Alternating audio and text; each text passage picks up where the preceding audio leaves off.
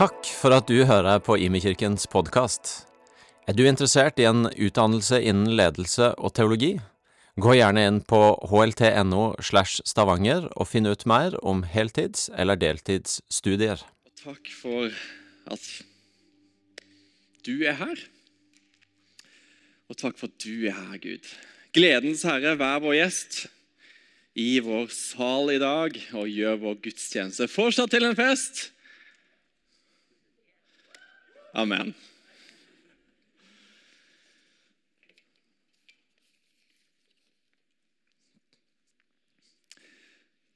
Det er fest.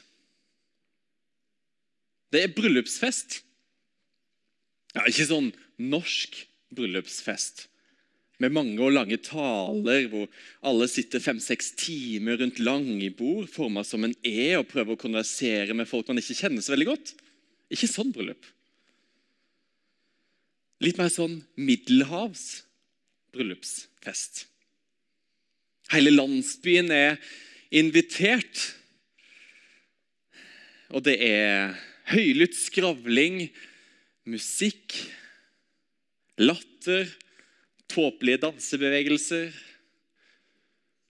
fjolling osv. Og så er det krise. Skikkelig flau krise. De hadde jo spart penger over lang tid og var sikre på at de hadde nok, men nå var det blitt tomt for drikkevarer. Og Ryktet har begynt å gå blant folk på festen, og nå har det nådd en mor som tar tak i sønnen sin. Kanskje han kan hjelpe? Ja, Ikke at det var han var så veldig rik eller, eller eide en eller annen vingård i nærheten. Men det var noe annet han hadde. Sønnens motargumenter består hovedsakelig av dårlig timing. Men mora har full tillit til ham. Kanskje hun allerede hadde sett han løse et lignende problem før? Kanskje han hadde gjort dette her hjemme? Man kan høre en eh, autoritet i stemmen til denne sønnen når han ber kjøkkenhjelperne fylle opp seks gigantiske vannkar med vann, tilsvarende oppimot 100 liter per kar. kar. Og Så sier han til kjøkkenorganisatoren at eh, han må testsmake på dette vannet. Og han gjør det. Kanskje med litt sånn lav forventning i starten. Men etter som smaksløkene får kjørt seg, så bryter han ut overraska og overlykkelig. Fordi i samme øyeblikk blir ut skammen hans tatt bort. Hæ? Vi, vi, pleier jo alltid sette fram den gode vinen først. Og når folk blir berusa, så tar vi fram den dårlige vinen, for da smaker det ikke forskjell uansett. Men, men nå har dere kommet med den gode vinen nå. Og så kunne festen fortsette utover de seine nattetimer. Historien er om Jesus som gjør vann om til vin. og den er Litt parafrasert, denne fortellinga, men ganske tro til teksten. Og Det var det første tegnet han gjorde, står det. Dette var det første tegnet han gjorde, og han åpenbarte sin herlighet. På denne måten! Vi må ta en liten timeout her. Sa du at det var grunn til å tenke at gjestene allerede var berusa? Og så skal vi legge til oppimot 600 liter med vin. Tilsvarende ca. 800 vinflasker. Eller å makse 200 taxfree-kvoter. Altså, hvorfor, hvorfor, hvorfor i det huleste var det så viktig at det skulle være kvalitetsvin? Kunne det ikke nøye seg med litt sånn billig vin, da? Dessuten, alkohol det er jo et stort samfunnsproblem. Det er jo mennesker både i og utenfor kirka som strever med avhengighet. Og Andre steder i Bibelen så står det noe om at vi ikke skal drikke oss fulle på vin.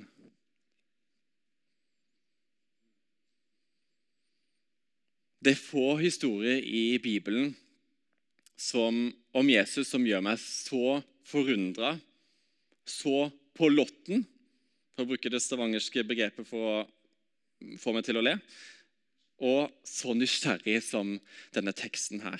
Og Hvis vi skal ta historien på alvor, og det skal vi jo, så må jo konklusjonen bli Jesus var glad i en god fest. Han ville holde festen gående. Han var en festende Jesus. Og Opp igjennom så har jeg hørt litt sånn interessante tolkninger av denne bibelteksten her. Ja, Jesus var jo først og fremst opptatt av å ta bort skammen til oss mennesker. Nå la jeg på litt sånn Kristiansand-dialekt for å få det litt sånn uh, autentisk.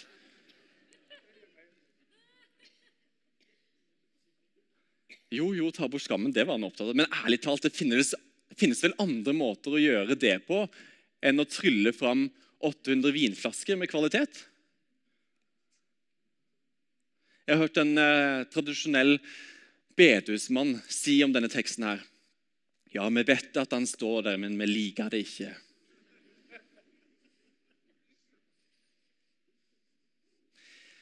Bibelteksten provoserer. Hvilket bilde har du av Jesus på denne festen her? Eller på de 18 andre bibelfortellingene om Jesus som tok inn hos mennesker, spiste og drakk og feira det gode Gud gjør. Hvilken rolle tok Jesus? Var han en litt sånn patentlig, pietistisk mann som når han var begeistra, så hadde han litt sånn høykulturell applaus? Kanskje la på noen nikk når han var ekstra begeistra? Eller var han heftig begeistra på innsida? Sånn som Terje Høiland, som hører til her, sier når han tar den norske kulturen litt på kornet. Eller er ditt bilde av Jesus at han likte en, en god fest og tok gjerne initiativ til å danse jenka både støtt og stadig? For å si det sånn hadde Jesus vært ukomfortabel i festen, så hadde han vel ikke helt mer vin på bålet? Jesus sa om seg sjøl i Matteus 11, vers 19 kan vi lese, og Da leser vi om menneskesønnen, og det er et annet begrep på Jesus. så Her snakker han om seg sjøl i tredje person. Det står menneskesønnen kom, han spiser og drikker, og de sier, se for en storeter og vindrikker, venn med tollere og syndere. Altså, Jesus var kjent for å spise og drikke og hadde stadig måltid med utskuddene i samfunnet. Og han var attpåtil helt komfortabel med det ryktet. Det er flere bilder på Jesus som gjerne ryster litt vårt bilde av han. Og husk, Jesus han var fullt ut menneske og fullt ut Gud. Så har vi sett Jesus, så har vi sett Gud. Ergo, det vi ser av Jesus her, det er hvem Gud er. Og Norsk kultur er jo på flere punkt langt unna middelhavskulturen. Og Noe kan vi gjerne skrive på den kappen der. Men er det egentlig sånn at det er vi og vår kultur som er langt borte fra det som er Guds rikes kultur? Til alle, her inne som kommer fra en annen kultur, hvor kanskje fellesskap, fest og feiring står sterkt. Jeg sier bare til dere hjelp oss gjerne. Dere er vel så velkommen til å bringe inn det dere har i vår kultur. Vi trenger det. Fest og feiring det er en gjennomgående rytme i Bibelen. Og Min favoritt i Det gamle testamentet, som er den første delen av Bibelen, som handler om det som skjedde før Jesus kom til jorda, så står det om frigivelsesåret. Eller som òg kan snakkes om som jubelåret. Jubelåret. Og For Guds folk så kom dette her annerledesåret. Det, året det kom hvert 50. år. Det var en rytme. Hvert 50. år så var det et jubelår. Og da fikk slaver gå fri. Og ikke bare skulle gjelden slettes, men all eiendom skulle falle tilbake til slekta. Og I tillegg så var det et hvilens år for jorda, og for menneskene og for dyra. Se for deg denne her lengselen etter jubelåret for de fortvilte familiene som i flere tiår var tynga av konsekvensene fra dårlige valg. Hvor forskjellen mellom fattig og rik bare økte og økte. Pappa, er det, er det i år jubelåret? Nei, det er fortsatt fem år igjen, gutten min. Hva med i år? Er det nå? Kommer det nå? Neste år. Da er det jubelår. Jubelåret representerte frihet og glede og feiring uten sidestykke. Og Her fikk man erfare tilgivelse helt konkret. Gjenopprettelse, en ny start. Og dette året var en sterk påminnelse for hele folket om hvordan det var å leve under Guds godhet.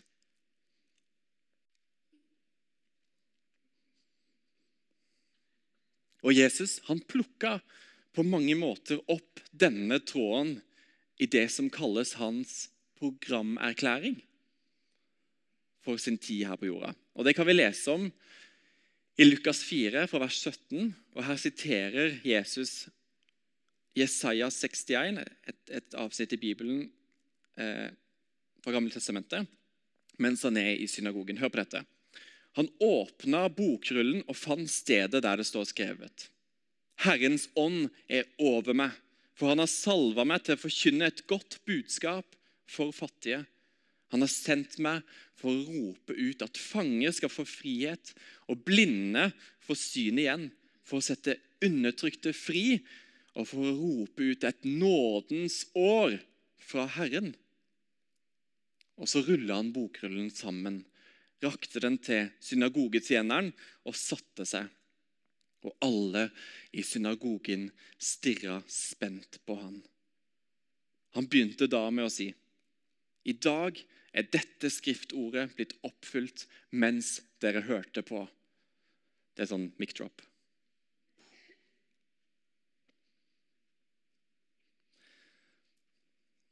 Vi har flere ganger referert til eh, en bok som heter 'Beautiful Resistance' av John Tyson. og Han skriver om akkurat dette avsnittet her. He wanted not a year of jubilee, but a culture of jubilee. His whole ministry was to be defined as a celebration of our redemption and restoration by God. Altså Han ville ikke ha et jubelår, men han ville ha en jubelkultur.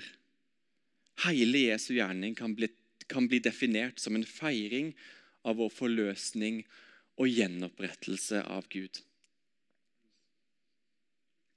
Jesu liv på jorda, det var jubelår. Har du tenkt på det? Men Jesus stoppa ikke her med de åra. Hans liv peker fram mot en annen og større feiring. En fest som ingen ende vil ta. Vi skal lese fra se på et vers fra Matteus 22, vers 2. Og Her forteller Jesus en lignelse, altså en historie med et dypere poeng, om tida i himmelen. Og Her står det himmelriket kan sammenlignes med en konge som skulle holde bryllup for sønnen sin.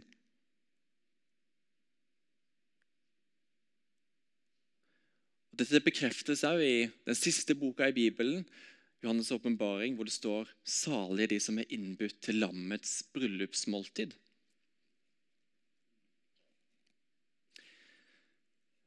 Jeg vet ikke hvilket bilde du har av himmelen.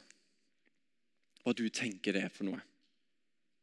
Av en eller annen grunn så har Kirka klart å skape et bilde av at himmelen det er som at vi skal sveve rundt på skyer.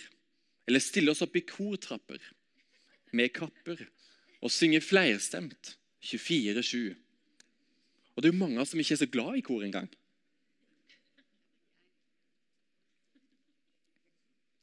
Men Bibelen omtaler himmelen som en fest. Og helt konkret som en bryllupsfest. Og vet ikke om den var så veldig norsk heller. Vi kommer ikke til å kjede oss, dere. Jeg ser for meg himmelen full av glede, og en glede som stikker dypt i oss. Ikke overfladisk, den stikker dypt i oss. Men det vil òg være latter, og det vil være sang og det vil være dans. Altså, skal vi ikke allerede begynne å øve nå, dere?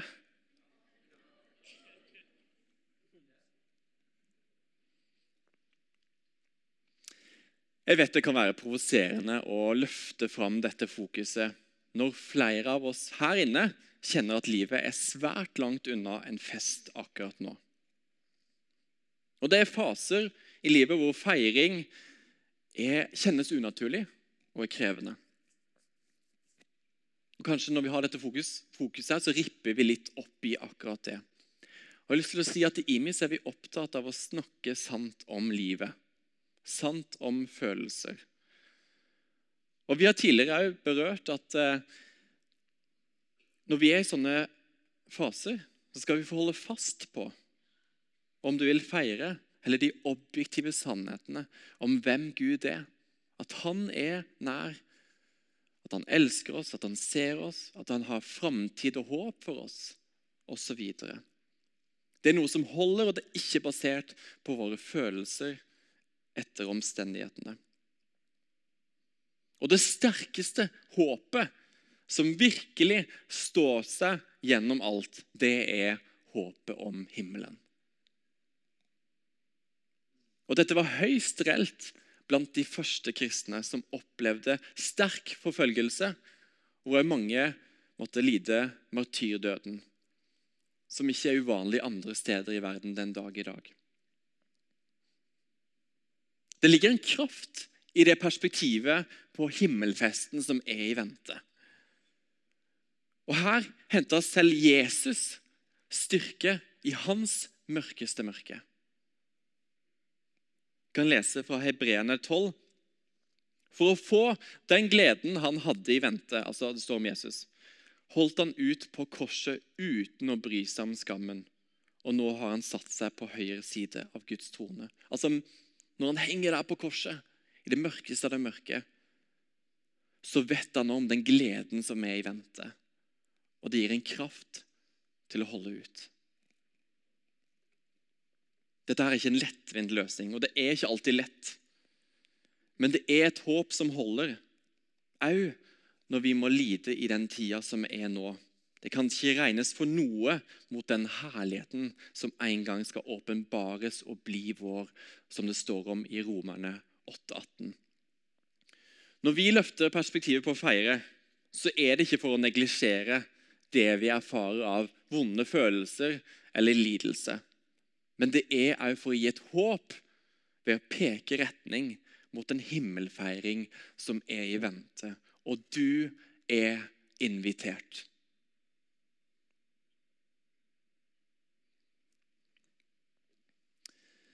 Hvis Jesu liv her på jorda var jubelår, og han har starta en ny jubelæra som skal vare helt inn i evigheten.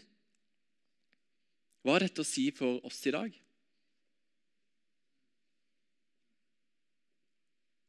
Jeg skal komme med tre punkt her. For det første, la oss feire det himmelen feirer. Da Jesus fortalte lignelser, altså historier med typer poeng, om mennesker som finner veien tilbake til Gud eller blir funnet av Han, som vi kan lese om i Lukas 15, så var det alltid involvert en fest. Hvor mange av dere har hørt historien om sauen som var kommet bort blant de hundre sauene? Opp med en hånd. Mange har hørt den historien. En gjeter som forlater 99 sauer for å finne den ene sauen, og så finner han den. Det er et bilde på hvem Gud er, som leiter etter oss, finner oss. Og så, så står det her Jesus sier i lignelsen at gjeteren sier, 'Gled dere med meg, for jeg har funnet, funnet igjen den sauen som var kommet bort.' Og Så hopper Jesus ut av lignelsen og så sier han direkte til de som hører på. 'Jeg sier dere, på samme måte blir det større glede i himmelen over én synder som vender om, enn over 99 rettferdige som ikke trenger omvendelse. Altså, Det står helt svart på hvitt at det er glede i himmelen ut ifra det som skjer her på jorda. Det som skjer her i jorda, har betydning for en feiring som allerede pågår i himmelen. Og En annen historie i samme kapittel er om en far som har to sønner. og Den ene eh, reiser fra faren og bruker opp alle pengene, all arven han har fått, på sløs, og kommer krypende tilbake og har ikke høye forventninger. Men faren tar han imot med en fest. Omfavner han, gir han nye klær, slakter det beste de har. Så de kan ha et festmåltid, ring på fingeren osv. Hvis dette er Gud, for det er jo det det er bilde av. Hvis dette er Gud, hvem Gud er. Hvis dette er hvordan han reagerer på at sitt rike kommer her på jorda. Hvordan reagerer vi på Guds rikes komme i vår midte? Når mennesker blir møtt av Jesus, når de blir funnet av han, er det ikke mer teologisk korrekt å gå av hengslene.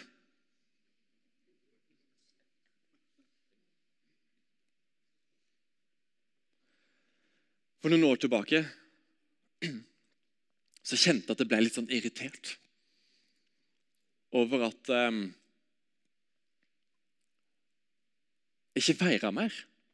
Eller at ikke folk feirer mer. Både jeg og andre ikke feirer mer når vi egentlig hørte disse historiene om at Guds rike kommer på en eller flere måter. Og Det gikk litt sånn, fant de meg om at jeg «Ah, gidder ikke være lunken. Jeg gidder ikke være norsk på dette her.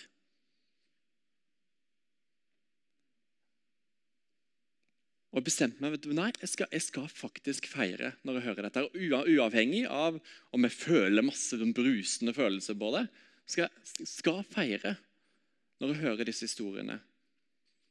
Og Da begynte jeg liksom å tenke nei, hvis om ikke jeg kjenner noen, skal jeg i hvert fall løfte hendene opp. sånn, yes, skal feire dette her. Og Dette er jo litt sånn logoen for å feire. Hender som er løfta, som dere ser på sida av skjermen her. Jeg skal ta et valg om at jeg skal feire når jeg hører disse historiene. Jeg hadde lyst til å spørre dere i dag. Så spør jeg dere. Har dere lyst til å være med å feire litt mer? Lage litt mer heiarop, litt høyere applaus? Velge litt mer begeistring når vi hører om det gode som skjer? Kom an! Så gøy!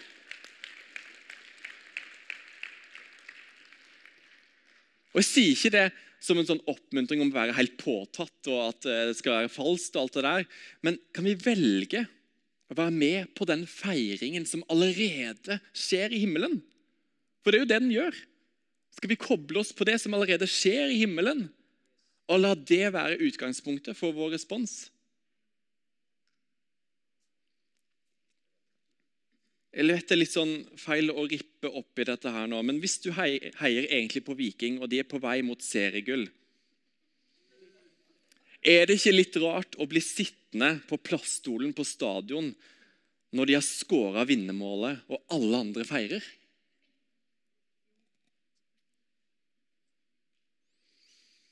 Neste søndag så er det takkegudstjeneste, sånn som eh, Gry allerede har vært inne på. Vi skal høre mange historier om mennesker som har fått livene sine forvandla og erfart store og små ting sammen med Gud. Jeg har lyst til å gi dere én ukes forberedelsestid for å være klar for å feire. da. Kanskje gå litt utafor komfortsonen. Gå litt mer av hengslene. og koble deg på den himmelfesten som er allerede nå. Andre punktet la oss modellere feiring i denne verden. Det er mye ulik feiring i den verden vi er en del av, og mye er det fint å være, være med på. Men det er òg mye som er skakkjørt og meningsløs fest og feiring. Og Noe av det er det litt lett å påpeke når vi går inn mot julebordsesongen, som jo har litt dårlig rykte i landet vårt. Hvordan kan vi som kristne modellere feiring i denne verden? Jeg synes Det vi hørte fra og Anne Kristin, er så to the point. Vi skal, ha, vi skal ha en kultur av feiring i vår familie. Har du ikke en, en, egen familie som du tilhører, hvem andre kan du snakke med at oh, vet du hva, kan du være med med? Og ha litt sånn, Stå sammen om feiring. Hvis du er en del av et mindre fellesskap i kirka vår, som vi kaller huskirker, hvordan ta et valg om oh, kan vi stå sammen om å feire litt i livet? Feire det gode som skjer. Kan jeg, kan jeg lene meg på dere når jeg skal feire? Og så videre. Og jeg tror det skaper noe. Det skaper noe blant oss. For det vi feirer, det peker vi på at dette dette som er viktig. Det det er dette vi gleder oss over. Og det modellerer noe òg for resten av verden. Og så har vi flere søndager utfordra på dette her i menigheten vår. Og det er skal vi ta thanksgiving-feiringa her til Norge. skal vi være med å skape høsttakkefester. Om ikke det er akkurat på den datoen som det er thanksgiving i ja, det er forskjellige datoer i ulike land, men om det ikke er akkurat det på én bestemt dato, velge at i løpet av november skal vi sette av en dag til å invitere med oss inn i hjemmet vårt mennesker som kan godt være det er familie, men det trenger absolutt ikke være familie. Mennesker som vi har lyst til å bli kjent med, har lyst til å feire med. Kanskje vel så mye mennesker som ikke er en del av kirka. Og vi kan sammen løfte opp takknemlighet. Og jeg vet at det, det tar litt, Vi trenger litt tid på oss. og jeg vet at For noen kanskje kommer dere inn først på denne gudstjenesten. her, og ikke hørt om det før. Men jeg hadde lyst til å spørre, hvem av dere har, um, har bestemt dere for at i år skal vi gjøre en sånn fest? Enten har vært med på det eller, eller uh, har planlagt for det. Opp en hånd. Så kjekt. Jeg ser flere hender. Så kult. Veldig gøy. Og så har dere nå fått ett års forberedelsestid til neste år. For vi kommer til å løfte det opp igjen da òg. Tenk så kult om dette hadde vært en, et kjennetegn ved kirka vår. Vi har høsttakkefester. Vi, er vertskap for høsttakkefester rundt forbi Stavanger-regionen. Og kanskje på sikt så kan det bli en fridag.